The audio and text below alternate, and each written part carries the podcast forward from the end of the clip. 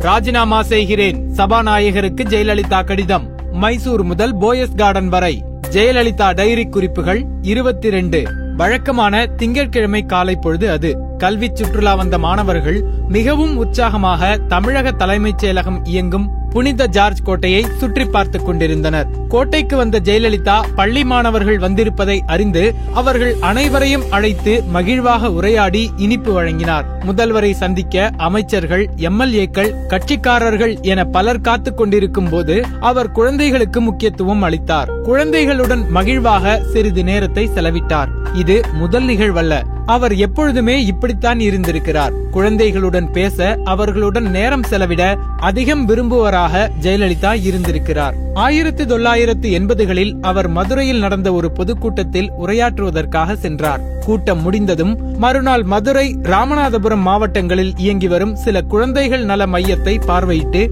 அவர்களுடன் நேரம் செலவிட்டிருக்கிறார். இது குறித்த ஒரு நிகழ்வுகளை அவர் பின்னர் எழுதும் பொழுது குழந்தைகளுக்கு வழங்குவதற்காக நிறைய இனிப்புகளை என்னுடன் எடுத்துச் சென்று இருந்தேன். ஒவ்வொரு மையத்திலும் இருந்த குழந்தைகளுக்கு சாக்லேட்டுகளை பரிமாறினேன்.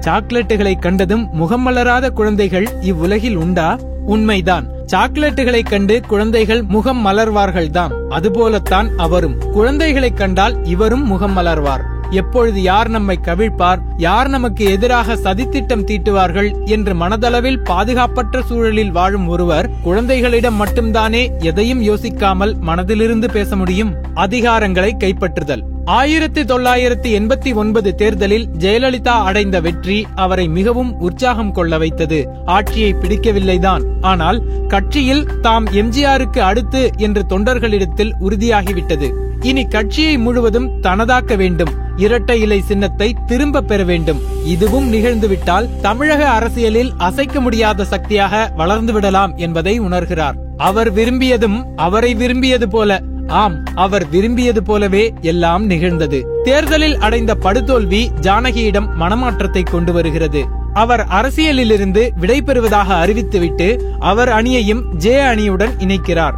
ஜெயலலிதா அதிமுகவின் பொதுச் செயலாளர் ஆகிறார். இழந்த இரட்டை இலை சின்னத்தையும் மீண்டும் பெறுகிறார். அந்த சமயத்தில் ஜெயலலிதாவை சந்தித்த நிருபர்கள் மோரில் விஷம் கலந்து எம்ஜிஆரை ஜானகிதான் கொன்றுவிட்டார் என்றீர்கள் இப்போது அவருடன் இணைந்து விட்டீர்களே என்கிறார்கள். ஜெயலலிதா கிஞ்சிற்றும் அலட்டிக் கொள்ளவில்லை. எனக்கு அப்போது வந்த தகவலை வைத்து நான் அப்படி சொன்னேன் என்று அந்த கேள்வியை சுலபமாக கடந்து செல்கிறார்.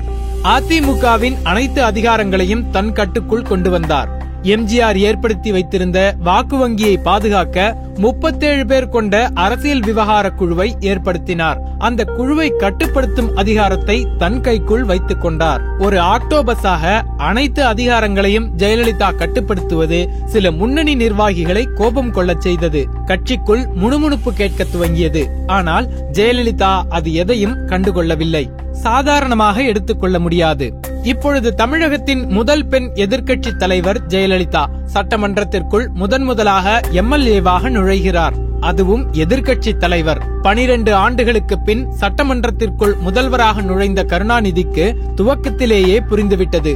ஜெயலலிதாவை சாதாரணமாக எடுத்துக்கொள்ள முடியாது என்று. ஜெயலலிதாவை முடக்க நினைத்தாரோ என்னவோ. ஜெயலலிதா மீதும் அந்த சமயத்தில் அவருக்கு உற்ற நண்பராக இருந்த சசிகலாவின் கணவர் நடராஜன் மீதும் வழக்கு தொடுக்கிறார். தேர்தலில் சீட்டு வழங்குவதற்காக கட்சிக்காரர்களிடம் பணம் பெற்றுக் கொண்டு ஏமாற்றிவிட்டதாகவும் ஏமாற்றப்பட்டவர்கள் பணத்துக்காக முறையிட்ட போது கொலை மிரட்டல் விட்டதாகவும் வழக்கு. போலீஸ் வழக்கை விசாரிக்க துவங்குகிறது. ஜெயலலிதா கிளர்ந்தெழுந்தார். இது புனையப்பட்ட வழக்கு என்று கூறினார். ஒரு கட்டத்தில் இது அடக்குமுறை. நான் எம்எல்ஏ பதவியை ராஜினாமா செய்ய போகிறேன் என்று அறிவித்துவிட்டு சபாநாயகருக்கு கடிதம் எழுதுகிறார். கட்சியின் மூத்த நிர்வாகிகள் வேண்டாம் என்று கூறுகிறார்கள். விஷயம் பரபரத்துக் கொண்டிருக்க ஜெயலலிதா ராஜினாமா செய்துவிட்டார் என்ற தகவல் பரவுகிறது. உடனடியாக சபாநாயகர் இந்த விஷயத்தில் தலையிட்டு ஜெயலலிதா எதிர்க்கட்சி தலைவராக தொடர்வார் என்று அறிவிக்கிறார். ஜெயலலிதா தலைமையிலான அதிமுகவுக்கும் திமுகவுக்கும் இப்படியாக துவங்கிய உராய்வுகள் அடுத்த சில தினங்களிலேயே மோசமான கட்டத்தை எட்டியது.